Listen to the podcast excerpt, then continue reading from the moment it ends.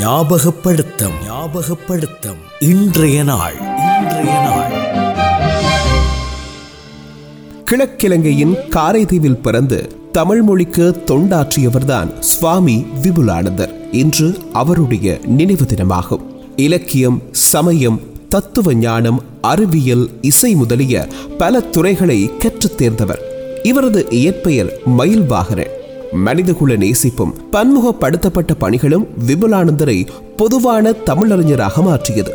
இவருடைய ஆரம்பகால கல்வியை மெத்தடிஸ்த ஆங்கில பாடசாலையிலும் மட்டக்களப்பு புனித மைக்கேல் கல்லூரியிலும் தொடங்கியிருக்கிறார். கேம்பிரிட்ஜ் சீனியர் சோதனையில் சித்தி அடைந்த பின்னர் அவர் புனித மைக்கேல் கல்லூரியில் ஆசிரியராக சில காலம் பணிபுரிந்திருக்கிறார். அதன் பிறகு கொழும்பில் உள்ள ஆசிரியர் பயிற்சி கல்லூரியில் சேர்ந்து கொண்டார். அங்கு பண்டைய தமிழ் இலக்கியத்தை கற்றுக்கொண்டார். ஆசிரியர் பயிற்சி கலாசாலையில் ஆயிரத்தி தொள்ளாயிரத்தி பன்னிரெண்டாம் ஆண்டு பயிற்றப்பட்ட ஆசிரியர் என்ற சான்றிதழுடன் மீண்டும் மட்டக்களப்பு புனித மைக்கேல் கல்லூரியில் ஆசிரியராக இரண்டு ஆண்டுகள் பணிபுரிந்தார். ஆயிரத்தி தொள்ளாயிரத்தி பதினைந்தாம் ஆண்டு கொழும்பு அரசினர் தொழில்நுட்ப கல்லூரியில் சேர்ந்து விஞ்ஞானம் பயின்று ஆயிரத்தி தொள்ளாயிரத்தி பதினாறாம் ஆண்டு அறிவியல் பட்டத்தையும் பெற்றார். அத்தோடு மதுரை தமிழ்ச்சங்கம் நடத்திய தேர்வில் பங்கேற்று பண்டிதர் பட்டத்தையும் பெற்றுக்கொண்டார் இதன் மூலம் இலங்கையிலிருந்து இந்த பட்டத்தை முதன் முதல் பெற்ற நபர் என்ற பெருமையை சுவாமி விபுலானந்தர் எடுத்துக்கொண்டார் இவ்வாறு கல்வி அறிவில் தேர்ச்சி அடைந்திருந்த சுவாமி விபுலானந்தர் நீண்ட நாட்களாக அவரது மனதை ஈர்த்து வந்த துறவரத்தில் தன்னை ஈடுபடுத்திக் கொள்ள நினைத்தார். அதன் அடிப்படையில் ஆயிரத்தி தொள்ளாயிரத்தி இருபத்தி இரண்டாம் ஆண்டில்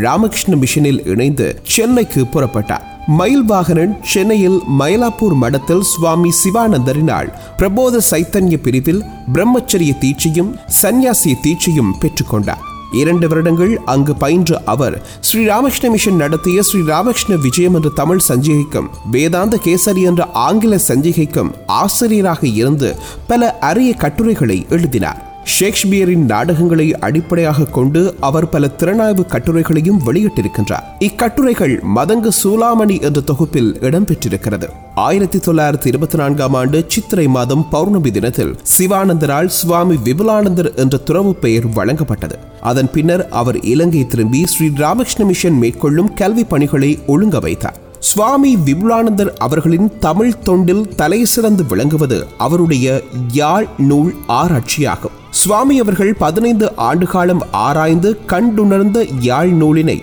கரந்தை தமிழ் சங்கத்தின் ஆதரவோடு ஆயிரத்தி தொள்ளாயிரத்தி நாற்பத்தி ஏழாம் ஆண்டு அரங்கேற்றியிருந்தார். அதன் பிறகான காலப்பகுதியில்தான் அவருடைய உடல்நலம் பாதிக்கப்பட்டு ஆயிரத்தி தொள்ளாயிரத்தி நாற்பத்தி ஏழாம் ஆண்டு பத்தொன்பதாம் திகதி உயிர் நீத்தார். அவரது உடல் அவர் உருவாக்கிய மட்டக்களப்பு சிவானந்த வித்தியாலயத்தின் முன்னால் உள்ள மரத்தின் கீழ் அமைக்கப்பட்ட கல்லறையில் அடக்கம் செய்யப்பட்டுள்ளது. ஈழத்து மக்களுக்கு இவர் ஆற்றிய சேவையினை பாராட்டி இலங்கை அரசு தேசிய வீரர் வரிசையில் ஒருவராக இவரை சேர்த்துள்ளது. இதனோடு நாட்டில் உள்ள பாடசாலைகளுக்கிடையே கொண்டாடப்படும் அகில இலங்கை தமிழ் மொழி தினம் இவரது மறைவு தினத்தன்றுதான் கொண்டாடப்படுகிறது. சுவாமி விபுலானந்தரின் நினைவு நாளில் அவர் பற்றிய விடயங்களை பகிர்ந்து கொள்வதில் பெருமிதம் அடைகிறது வசந்தம் வானொலி.